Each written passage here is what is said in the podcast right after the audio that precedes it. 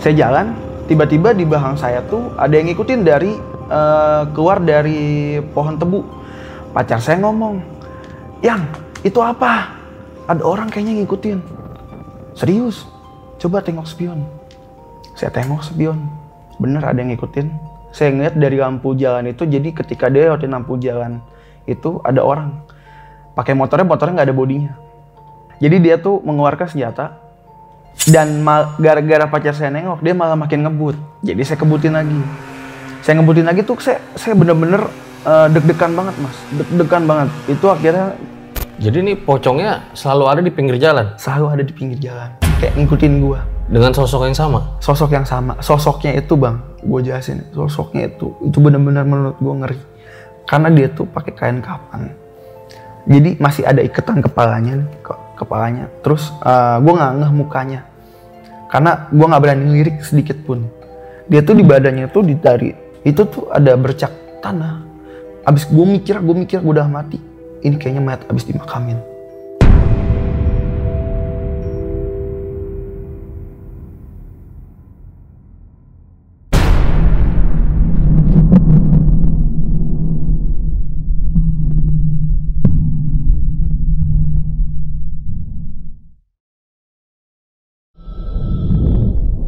Om Mamat, obrolan malam Jumat. Kembali lagi bersama gue Fajar Aditya kali ini di Om Mamat season 3. Kamu yang takut atau mereka yang lari?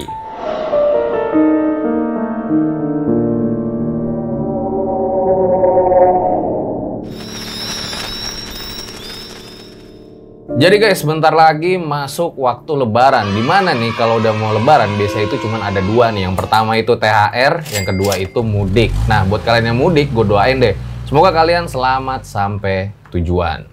Nah, ngomong-ngomong soal mudik nih. Jadi sekarang di samping gue udah ada seorang narasumber yang punya pengalaman saat lagi pulang kampung nih. Dia touring tuh naik motor dari Jakarta ke Padang selama 15 hari. Langsung aja kita sapa. Selamat malam Mas Abdul. Selamat malam Mas, Mas Fajar. Dari Jakarta ke Padang itu kan jaraknya lebih dari 1200 km. Lebih dari 1200. Berapa orang saat itu? Waktu itu saya berdua doang sama pacar saya. Berdua doang. Berdua doang sama pacar saya.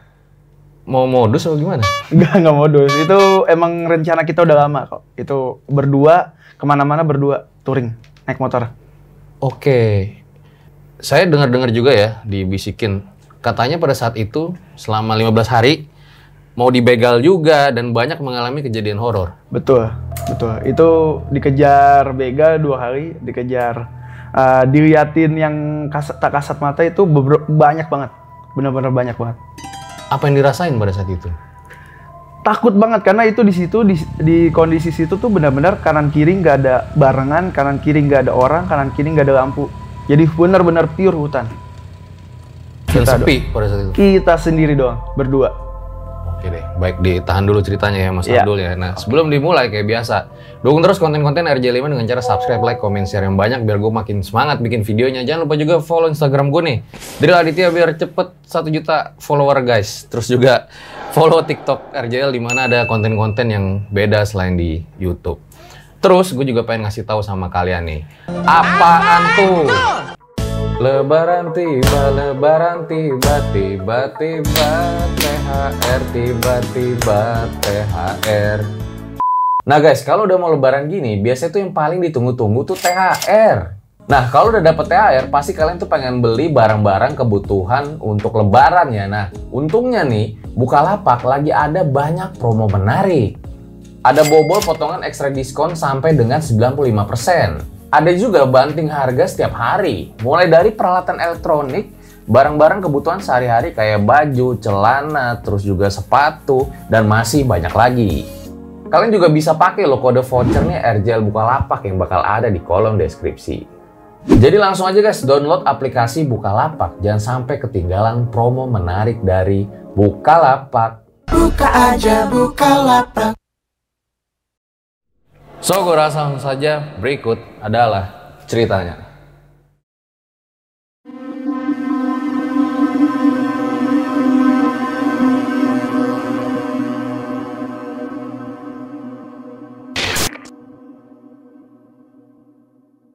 Ya, Mas Abdul boleh diceritain pengalaman awalnya itu kayak gimana? Jadi gue tuh berangkat dari Jakarta Timur bersama pacar gue naik motor sendirian. Kita tuh nggak ada bareng-barengan dengan eh, orang lain atau bergerombol itu nggak ada. Jadi kita tuh benar-benar pure berdua naik motor di atas satu motor. Kita tuh eh, berangkat dari sini dari Jakarta itu tanggal 8 eh 4 Februari. 4 Februari 2021 jam 1 malam. Kita berangkat dari sini jam 1 malam. Dari Jakarta itu kita harus melewati Tangerang dulu dan Banten lah istilahnya Banten. Sampai di daerah Tangerang itu udah mulai kejanggalan. Kita tuh eh, ngalamin bocor ban motor tiga lubang. Tapi pas dicek sama tukang tambal bannya itu cuma ada satu paku doang. Tapi duanya itu nggak ada pakunya. Ya udah mau nggak mau kita tambal kan. Kita tambal, udah selesai tambal kita jalan lagi. Dengan berpikiran eh, positif terus, karena kita udah ngejar target di eh, nyampe Merak itu sekitaran subuh.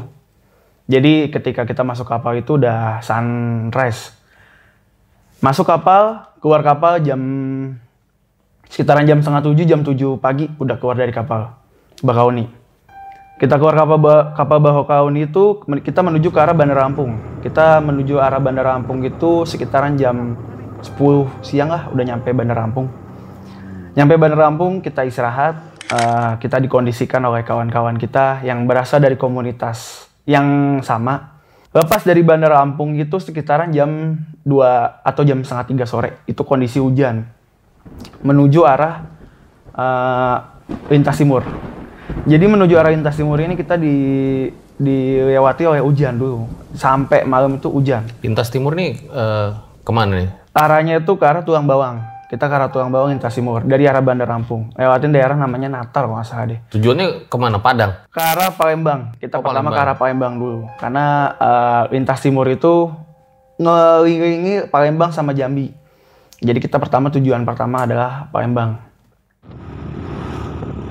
Kita eh, berkendara itu sampai jam 6 sore dari komunitas kita tuh udah nelpon sebenarnya. Dul, udah jangan jalan karena lu di daerah Lampung. Lepas dari maghrib jangan jalan ya. Kita tetap jalan karena apa? Kita tuh positive thinking dan dengan apa pun kita hadapin. Karena pikiran kita cuma satu, eh, cepet nyampe Palembang, cepet-cepet buru-buru nyampe Palembang.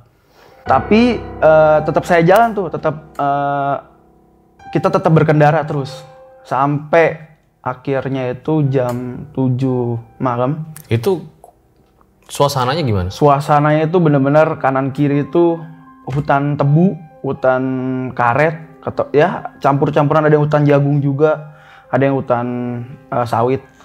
Kita jalan terus, tetap jalan Eh, sampai jam 7 itu kita minta barengan sama orang dari Jakarta, dari Tangerang, dia dari Tangerang. Saya ngomong ke orang itu, Bang, mau ke mana? Saya mau ke unit 2 bang. Bareng yuk.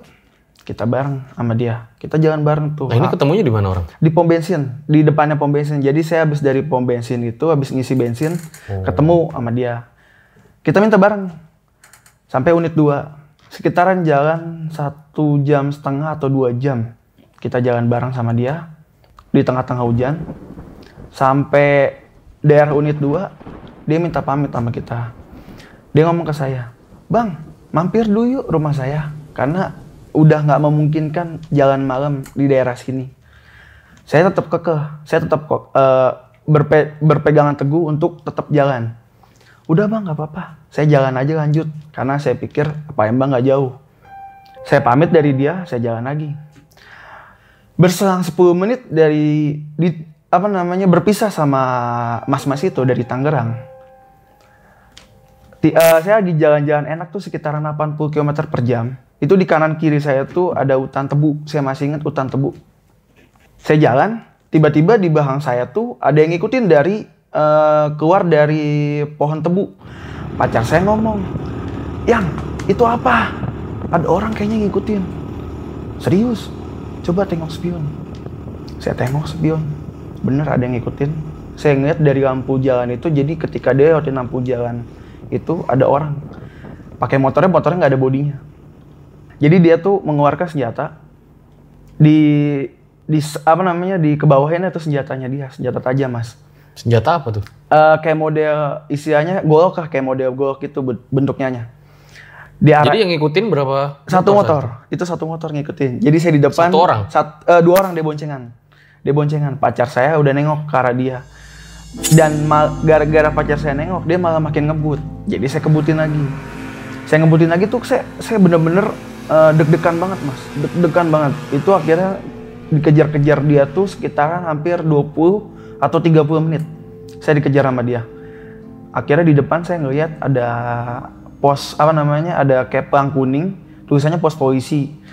Saya mampir pos polisi. Saya berhenti pacar saya turun dari motor untuk minta izin ke petugas yang berjaga.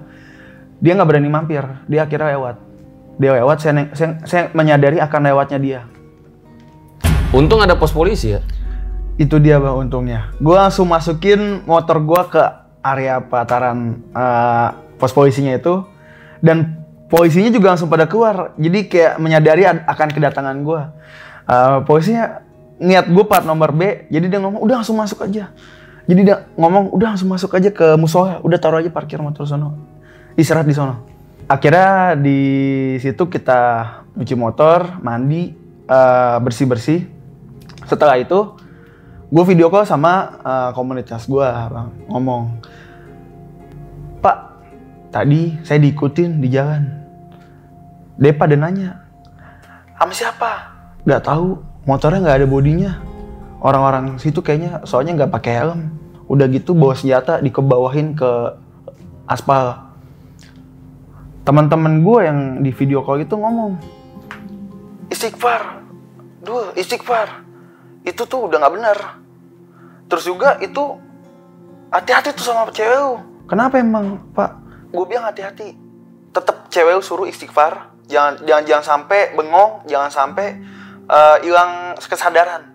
Tetap fokus. Ya soalnya ada yang ngikutin cewek lu tuh Vi ya, kayaknya dia eh, berprasangka tuh buruk sama cewek. Hati-hati pokoknya hati-hati. Istighfar terus ya. Suruh cewek. Itu nitip amanat ke gua dari komunitas gua. Itu ketua gua yang ngomong sendiri. Gua setontak pikiran sama pacar gua. Udah yang banyak-banyak istighfar.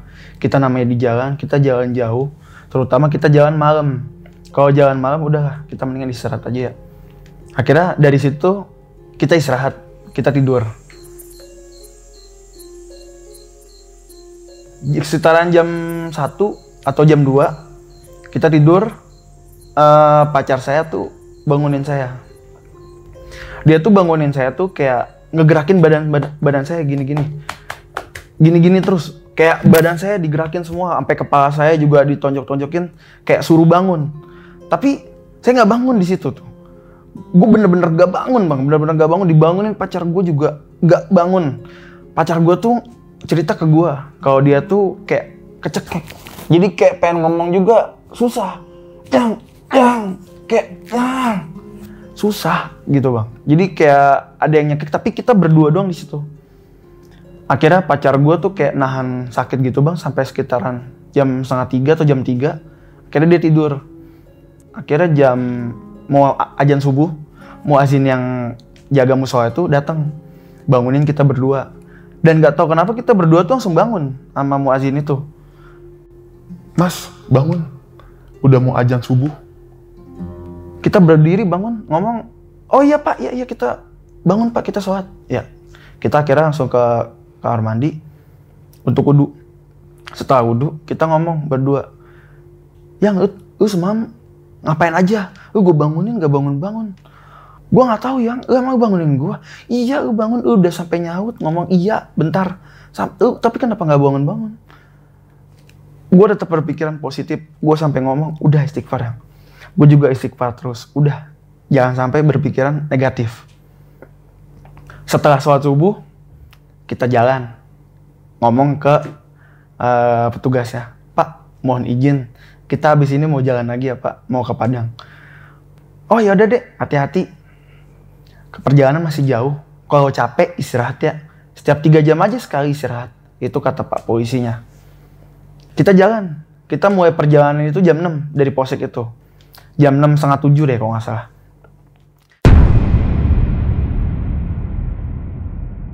Buat kalian yang punya pengalaman horor nyata, bisa kirim cerita kalian ke email rj5 atau DM Instagram rj5.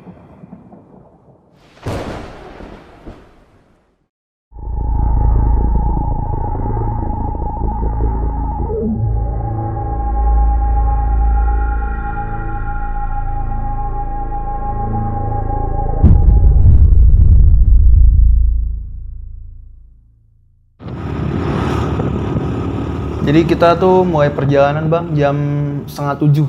Setengah tujuh kita baru berangkat dari Polsek itu. Kita sampai Palembang itu eh, jam 6, jam 5 sore lah, jam 5 sore. Kita istirahat, tiga hari dua malam di situ. Kita ke rumah saudara juga. Nah kita habis itu di hari ketiganya dari eh, kita nginep itu jam berapa ya? Jam 10 kita baru jalan tuh dari Palembang menuju ke arah Jambi. Kita menuju ke arah Jambi itu jam 10. Kita 10 apa nih? 10 pagi. 10 pagi kita jalan tuh. 10 pagi kita jalan sampai apa namanya jam 4 atau jam 5 sore. Kita udah mulai ngerasa tuh capek, udah mulai ngerasa capek. Akhirnya jam maghrib lah kita istirahat. Kita putusin maghrib istirahat. Eh, akhirnya ketemu tuh pom bensin untuk sholat maghrib tuh kan saya mikirnya. Jadi biar sekalian mandi sekalian. Nah setelah mandi saya sholat maghrib. Di musola itu saya inian apa namanya sholat maghrib rokat pertama lancar. Nah di rokat kedua ini saya mikir waduh saya lagi rokat kedua tuh kayak ngerasa tuh ada yang yakin gitu. Saya ngeh-ngeh itu di ujung pelipis mata saya tuh di kiri atas itu kayak ada yang ngatin saya. Dia tuh eh, matanya tuh merah mukanya hitam rambutnya panjang sampai nembus ke jendela jendela bawahnya ventilasi. Jadi atasnya ventilasi bawahnya ada jendela. Jadi rambutnya nembus ke apa namanya panjangnya tuh nembus ke jendela. Jadi kelihatan di jendela juga. Saya dari situ sholat udah ngerasa tuh kayak gemeteran. Saya sholat tetap harus kusuk gimana pun caranya madep bawah. Selesai saya sholat saya nggak berani nengok kiri nggak berani nengok kanan langsung muter balik langsung panggil pacar saya. Udah gantian sholat gantian sholat pacar saya gantian sholat dia sholat saya jagain motor. Eh, abis itu udah selesai dia sholat udah aman. Kita jalan lagi tuh. Itu kita jalan lagi sekitaran jam eh, tujuh setengah tujuan setengah tujuan hampir jam tujuh. Malam ya? malam udah malam itu kan udah selesai sholat maghrib.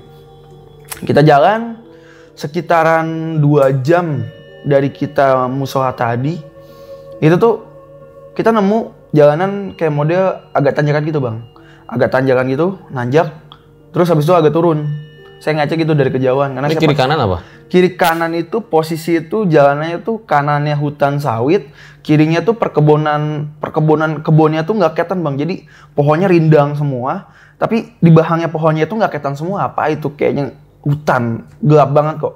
Ini jalan posisi itu nggak ada orang sama sekali, kecuali motor kita sendiri.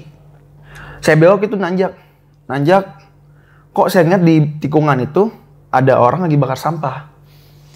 Saya pikir orang bakar sampah di sini tuh eh, posisi mungkin buang sampah, habis buang sampah dibakar sampahnya kan. Tapi saya ngelihin lagi di situ nggak kanan kiri tuh nggak ada rumah warga.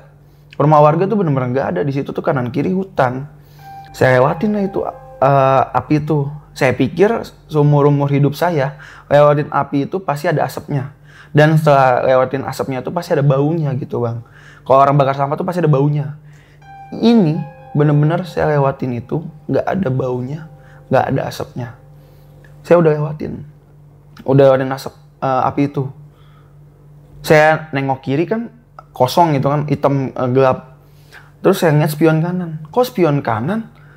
Saya ngehin itu posisi apinya tuh bukan di pinggir jalan lagi bang, tapi adanya posisinya ke tengah jalan. Adanya tuh di tengah-tengah garis-garis putih yang di tengah itu. Kok saya panik ini. Ini kok posisi apinya tadi adanya di kiri jalan, kok di tengah jalan jadinya berubah. Terus saya saya ngehin lagi, ternyata tuh apinya tuh kayak bergerak gitu bang. Dari dari garis eh, garis itu kan ada ada spasinya tuh. Dia tuh kayak lewat, kayak lari gitu, kayak ngejar saya. Saya makin ngebutin, saya ngebutin motor saya tuh. Dia makin ngebut, kayak dia pengen ngejar saya gitu. Akhirnya pas agak turunan jalanan agak nurun begitu, udah lewatin tanjakan, turunan, apinya ngilang. Di spion saya tuh dia nggak ngikutin lagi. Jadi dikiranya tuh api buat bakar sampah. Saya mikirnya gitu. Tahu-tahu mikirnya gitu. apinya gerak ngikutin. Gerak bang, gerak. bener. Bahkan ngikutin motornya. gerak ngikutin motor gua. Itu pacar Pacar gua nggak ngeh itu ada api, bener-bener nggak ngeh. Dia tuh nggak tahu. apinya tuh kayak gimana? Apinya tuh bentuknya tuh bang segede eh, apa ya? Dia jadi gini bang, ujungnya apinya itu kayak ada batu. Gua ngeliat tuh karena karena kan biasa kan kalau di api di balik apinya itu kan ada kayak hitam-hitam kayak lagi disa- lagi dibakar gitu kan. Gua ngeliat tuh kayak ada batu. Tapi batunya tuh nggak terlalu gede sih, tapi asap ah, apinya juga gede, apinya lumayan gede. Gue pikir kan orang bakar sampah kan, karena kalau orang bakar sampah tuh apinya segede segede-gede orang eh, orang bakar sampah. Tapi pas gua ngehin lagi, ini tuh bukan orang bakar sampah ternyata. Gue tetap berpikiran itu ini bukan Banaspati. Tapi pas gue ngehin lagi dia jalan ngedeketin gue, berarti ini Banaspati. Ini tuh kode ke gue. Gue juga nggak tahu itu tuh kenapa tiba-tiba bisa jalan. Tapi pas gue udah lewatin uh, tanjakan itu udah, eh turunan itu udah hilang. Nggak ngikutin gue lagi. Gue jam 10, jalan lagi ketemu uh, ini bang, uh, pacar gue ngomong ke gue. Pacar gue ngomong gini, yang lu ngeliat nggak tadi? Ngeliat apa yang? Lu nggak ngeliat tadi? Ngeliat apa yang? Lemper ya, lemper. Pacar gue ngenepok-nepokin badan gue. Yang lemper. Itu tadi lemper. Lu perhatiin tangan, lu perhatiin nengok kanan ya? Ada lagi nggak tau nggak? Dia ngomong gitu. Gue jalan, tapi itu posisi kontan, konstan bang, jalan 80. Gue nggak mau ngebut-ngebut banget. Gue lampu jauhin. Ternyata bener bang, ada lemper di kanan. Dia jarak di eh, jarum jam 2. Jadi makin lama tuh makin lewatin gue tuh. Jadi dia nggak gerak. Tapi adanya di seberang gue. Dia soalnya tuh kayak lagi nunggu angkot, nunggu angkutan. Tapi madepnya sono. Lemper tuh pocong maksudnya. Maksudnya pocong. Pacar gue ngodeinnya gitu. Yang ada pocong. Tapi dia ngomongnya lemper. Ngodeinnya. Nah, karena dia gue gue udah tahu dia nggak berani ngomong pocong. Gue ngomong ke cewek gue. Istighfar ya, jangan jangan yang aneh-aneh pikirannya. Gue gue liatin lagi, gue perhatiin. Bener bang, 25 meter lagi ada lagi tuh pocong. Se gue konstan gue inget di mata gue jarum jam angka 2 itu dia tuh munculnya dari jam angka 2 gini lewat. Lewat lagi. Lewat lagi begitu. Seterusnya sampai sekitaran ada gue sekitaran hampir satu kilometer. Jadi udah udah lewat dari satu kilometer tuh ada pohon bang. Pohonnya gede banget gede. Jadi pohonnya kayak agak ngelintang ke jalan begini. Kayak setengah jalan nah udah lewat dari pohon itu udah hilang.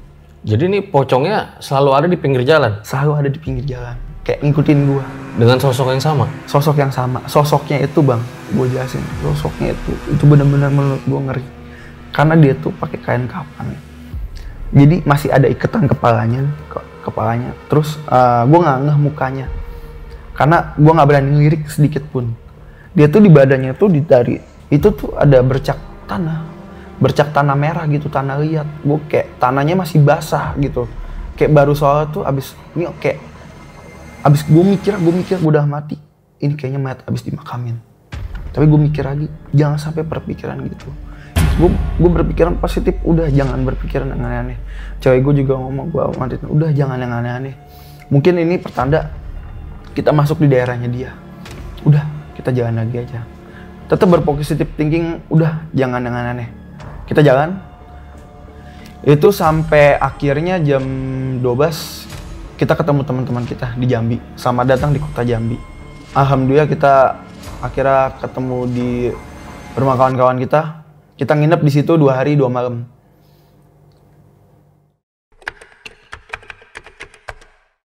Setelah gue tidur di rumah teman gue ini dua hari dua malam kita berangkat tuh dari Jambi. Sekitaran jam 9 atau jam 10 siang jam 10 siang. Karena kita sarapan dulu. Ini nggak takut apa ya? gue berpikiran tuh takut nggak takut bang. Karena eh, posisi itu katanya temen gue itu kita tuh udah aneh-aneh. Eh, apa namanya? Badan kita tuh udah aneh-aneh dibilang sama teman kita yang di Jambi ini. Teman kita sampai ngomong. Tapi lu nggak kenapa-napa kan? Muka lu pucet tuh. Oh lu cerita lihat setan gitu? gue cerita. Sampai temen gue tuh ngomong dia bawain bapaknya temannya itu untuk uh, doain kita supaya lancar di jalan Jadi dia tuh eh, salah satu teman dari gue ini bawain bapaknya untuk eh, bacain doa kita supaya kita jalan lancar di jalan, jangan digangguin. Nah dari situ bang, eh, besokannya dari doain itu gue jalan, gue gue badan gue enteng banget, beda banget dari sebelum gue nyampe Jambi. Gue jadi ngerasa kayak agak ringanan badan gue. Gue jalan jam 10 dari Jambi menuju ke arah Muara Bungo dulu, lewat jalur namanya Tebo. Dari eh, dari Jambi itu sekitar jam 10 kita nyampe di lewat tuh jalan pinggir kali terus. Kalinya ini tembusannya dari Sungai Musi, Bang. Jadi aliran Sungai Musi nih pinggirnya nih kita ada jalanan. Kita jalan tuh terus. Nah, gue itu ngeh itu sekitaran abis ajan juhur. Ada kakek-kakek bang, jalan di pinggir. Itu masih agak jauh gue bang liatnya dia. Masih agak jauh, masih di depan, masih sekitaran 500 meter lagi di depan gue. Tapi gue jalan makin lama kan gak deketin dia. Makin lama gue nyalip dia. Udah setelah gue nyalip dia, gue nggak spion. Itu tuh eh, awalnya tuh gue mikirnya tuh kan kakek-kakek ini orang biasa gitu kan. Orang lagi mancing atau apa. Soalnya dia bawa kayak model kantong plastik gitu bang. Gue nggak ngeh kalau kakek-kakek ini ternyata eh, makin gue deketin, makin kakek ini deket sama gue. Pas gue udah lewatin dia, kakeknya hilang. Di spion gue tuh udah nggak ada. Jadi kayak di spion gue tuh, di kiri spion gue tuh seharusnya tuh kakek ini jalan masih ada di aspal. Kirinya tuh ada rumput, kirinya langsung pohon, di baliknya langsung air, sungai. Akhirnya nggak ada. Gue nengok spion kanan, nggak ada, kosong plong. Bahang gue tuh kosong plong, nggak ada orang apa-apa. Yang ada tuh cuman bekas pos ronda di kanan. Masih itu juga masih agak jauh. Kanan gue tuh posisi tuh hutan hutan hutan bakau bang. Jadi kayak bakau pinggirnya sungai gitu, kayak bakau gitu. Gue lagi-lagi berpikiran positive thinking. Pacar gue ngeliat dari jauh kakek-kakek itu. Pas gue udah deketin dia ngeliat. Pas udah lewatin, gue ngomong. Yang, lu tadi ngeliat kakek-kakek kan? Iya. Kok kakek-kakeknya nggak ada sekarang? Sudah yang. Ditekong sama cewek gue, bener nggak ada. Gue mastiin lagi, yang lu tengok kanan kiri ada nggak dia? Nggak ada. Tapi gue berpikir positif lagi. Ini siang-siang bohong, mana mungkin sih bang? Siang-siang bohong, digangguin gue. Dan apalagi ini jalur provinsi, karena gue berapa abis dari situ gue nggak lama ketemu bis bis antar kota yang jurusannya Jakarta. Dia nyalip gue. Gue berpikiran lagi nih jalan provinsi, nggak mungkin gue ketemu yang begituan dong. Gue berpikir positif thinking terus jalan sampai jam 4 sore. Gue di Muara Bungo, gue istirahat. Gue dibawa ke rumah teman gue. Istirahat, gue istirahat di situ, gue disuruh jalan besok paginya. Besok paginya kita jalan jam 9 pagi ke arah Sumatera Barat. Ini rame-rame. Ini sendiri bang, masih Oh, tetap sendiri. Tapi kita tuh sebelum dijem, eh, sebelum istirahat di rumahnya dia ini, kita tuh eh, dijemput. Kita dijemput di pinggir jalan. Jadi dia mereka udah nongkrong di pinggir jalan. Kita dibawa ke mesnya dia, kita istirahat di mesnya dia. Kita jalan lagi dari mesnya dia besok paginya jam 9. Jam 9 kita jalan lagi dari situ ke arah Sumatera Barat. Kita masuk dulu nama daerahnya tuh saya lupa itu masuknya tuh daerahnya sebelum Sawalunto. Pokoknya tuh eh, perba sama datang di Sumatera Barat ada tubuhnya. Kita masuk ke situ itu jam 11, jam 12. Kita masuk jam 12 sampai ketemu jam 4 sore kita dijemput untuk mampir ke Sawalunto. Kita mampir Sawalunto. Kita istirahat di situ sampai jam maghrib. Jadi kita sholat maghrib dulu di base campnya dia nih di Sawalunto, di base campnya bikers. Jam setelah maghrib itu kita jalan lagi. Kita pamit, Pak. Ini saya mau habis ini mau ke Padang Panjang. Lewat mana ya? Oh kamu habis ini lewat kaki gunungnya Marapi aja deh. Enak kok lewat situ pegunungan. Enak jalannya cepet kok. Dia ngamanatin, ngamanatin begitu. Kita dikawal satu motor eh, ke tugu perpisahannya Sawalunto menuju Padang Panjang. Kita selfie dulu di situ. Habis itu baru dia tinggalin kita. Eh, kawan kita ini Bang Randa. Habis dari jalan situ kita ja- baru jalan sekitaran 10 menit. Pacar gue bilang, yang udaranya dingin banget yang. Iya dingin banget ini kayaknya pegunungan ini kanan kirinya kayaknya hutan eh eh, kebun teh dia dia ngomongnya kebun teh iya kayaknya kebun teh sama kopi nih soalnya bau baunya tuh ada bau tehnya gitu bang terus akhirnya gue jalan lagi kan karena kedinginan itu pacar gue tuh jadi kayak ngerangkul gue badannya gitu. Karena kedinginan kan. Itu apa namanya jaket satu aja tuh tembus. Apalagi nggak pakai jaket gitu itu anginnya bener-bener tembus banget itu. Sepi dan gelap juga ya. sepi dan gelap. Itu kanannya tuh kayak gunung gitu kanan kita ada gunung. Kayaknya kaki gunungnya tuh kirinya tuh ada jurang. Jadi makin lama ke kiri itu kelihatannya tuh agak bawah. Karena uh, kirinya tuh makin dataran rendah. Kita tuh di tengah-tengahnya. Dataran rendah sama dataran tinggi. Itu bener-bener nggak ada penerangan sama sekali. Kita ngandelin cuman lagi-lagi lampu motor kita doang kita ngandelin. Kita jalan pacar gua ngomong bang yang tadi ngeliat nggak? Hah? Ngeliat apaan? Ini gua ngeliat. Lemper. Serius lu yang? Iya kayaknya ini lemper yang tadi kita lihat di yang kemarin kita lihat di ini deh di jalur ke arah Jambi. Seriusan lo iya serius. Itu gue sambil ngomong gitu tuh akhirnya ketemu lagi lemper itu. Setelah gue ngomong gitu dia ketemu lagi di kanan posisinya di kanan dengan posisi yang sama waktu kita ngeliat beberapa hari kemarin di arah Jambi.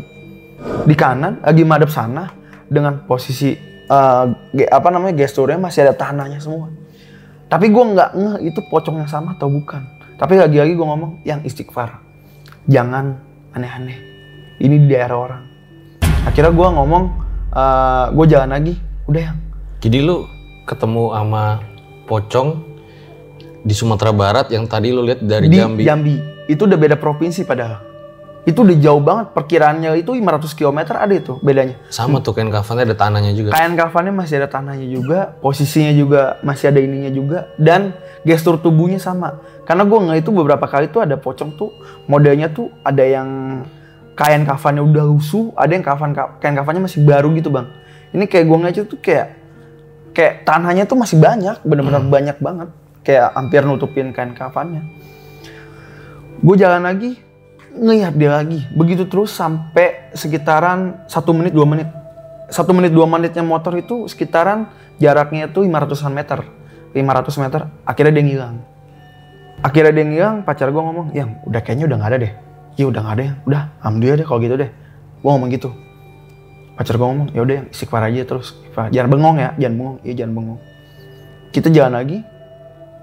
Akhirnya tuh eh, ketemu eh, agak tikungan begitu bang.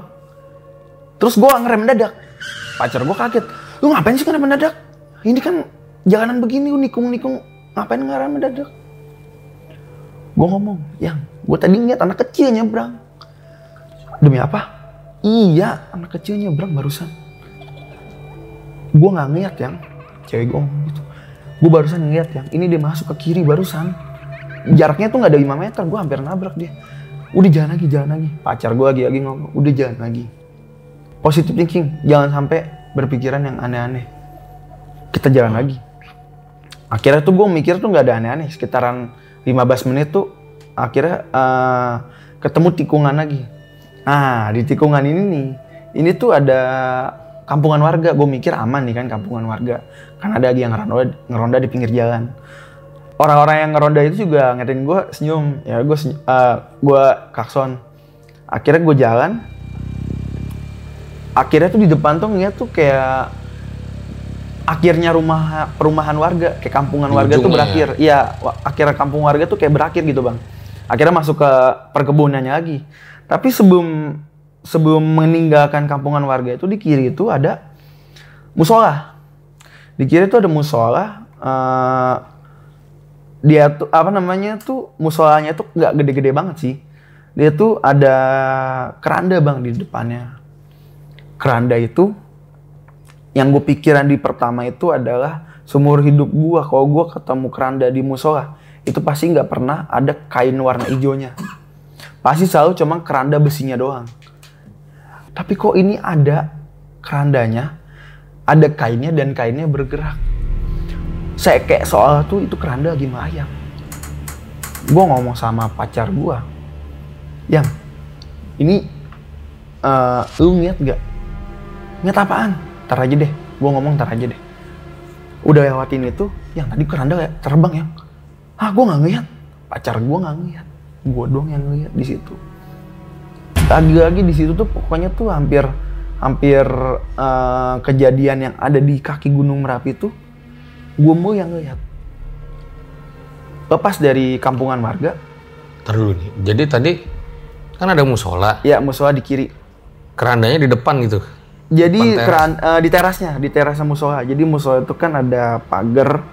Nah di balik pagar itu pagarnya paling tingginya 3 meter kan. Nah di balik 3 meternya ini pagar ini ada kerandanya bang. Jadi kelihatan dari pinggir jalan kerandanya tuh. Tapi kerandanya posisinya tuh lagi kainnya tuh lagi lagi lagi kayak ngampe gitu bang. Ka- Kainnya bergerak. Jadi soalnya tuh kayak ngisaratin gue tuh kok kainnya tuh eh kerandanya tuh terbang. Tapi gue nggak nggak itu kerandanya terbang atau enggak ya. Tapi intinya kainnya tuh gerak gue berpikiran lagi positif istighfar ayo kita jalan lagi kita jalan lagi akhirnya tuh gue ketemu di tikungan bang di tikungan ke kiri belok ke kiri belok ke kiri habis itu agak nurun nah di agak turunan ini gue sempet lampu jauh bang sempet lampu jauh ketakutnya kan di depan abis turunan gue belok kanan takutnya ya ternyata di depan itu turunan doang di depan turunan doang gue lampu jauh itu tuh bang ada lagi sosok yang menurut gue aneh. Gue baru pertama kali ngeliat. Itu tuh udah cewek. Lagi madepin bahangin gue. Jadi dia tuh madep sana. Gue dari bahangnya dia. Dia madep sana. Dia tuh cewek. Perawakannya tinggi. Baju putih sampai kaki, nutupin kaki. Badan bahangnya bolong. Bang. Badan bahangnya bolong. Bener-bener bolong banget. Jadi bolongnya tuh dari dari sampai ya sampai pinggul bolongnya. Gue ngomong sama cewek gue. Yang itu di depan apaan? Cewek gue ngeliat. Yang kita berhenti. Gue perhatiin lagi. Kita berhenti itu ada sekitaran 50 meter lah dari dia. Gue berhenti, kaki gue turun. Itu yang bikin gue merinding banget. Ada batu mbak, jatuh dari badannya. Satu, dua. Batunya jatuh. Gerak lagi batunya. Itu kelihatan. Kelihatan Jelas. bang jatuhnya. Jatuhnya tuh kelihatan.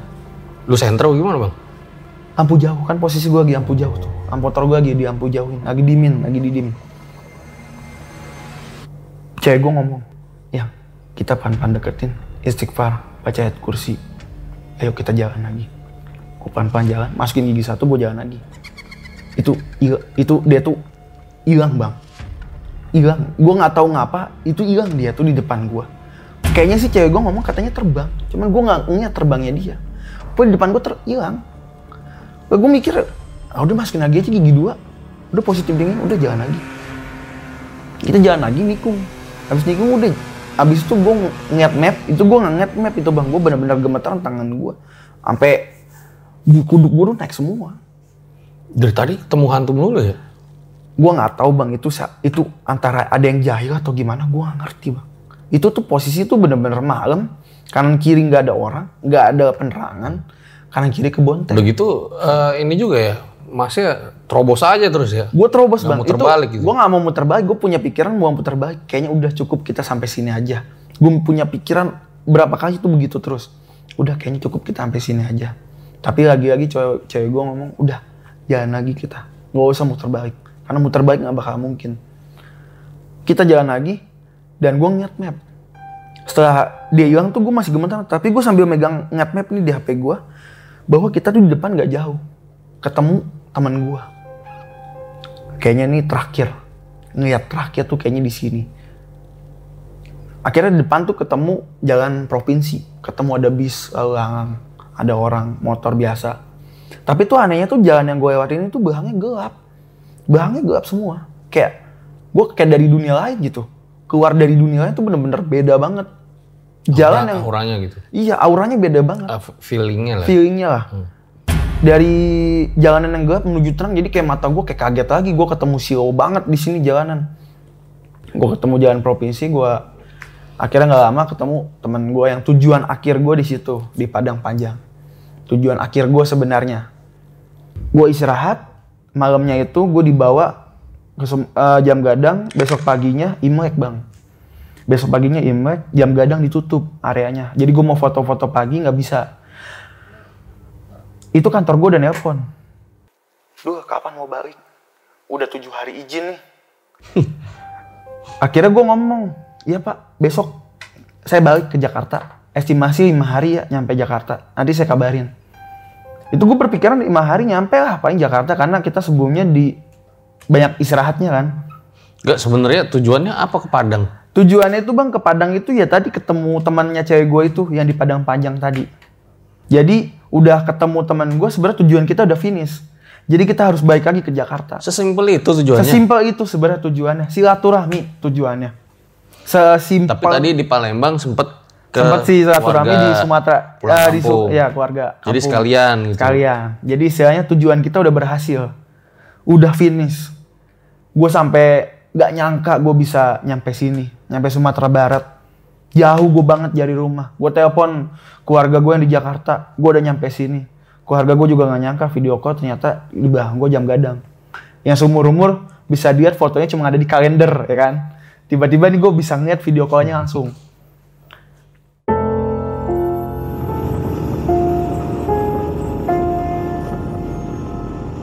Akhirnya, karena pihak kantor sudah meminta Abdul untuk pulang, ia memutuskan untuk pulang ke Jakarta di hari ke-8.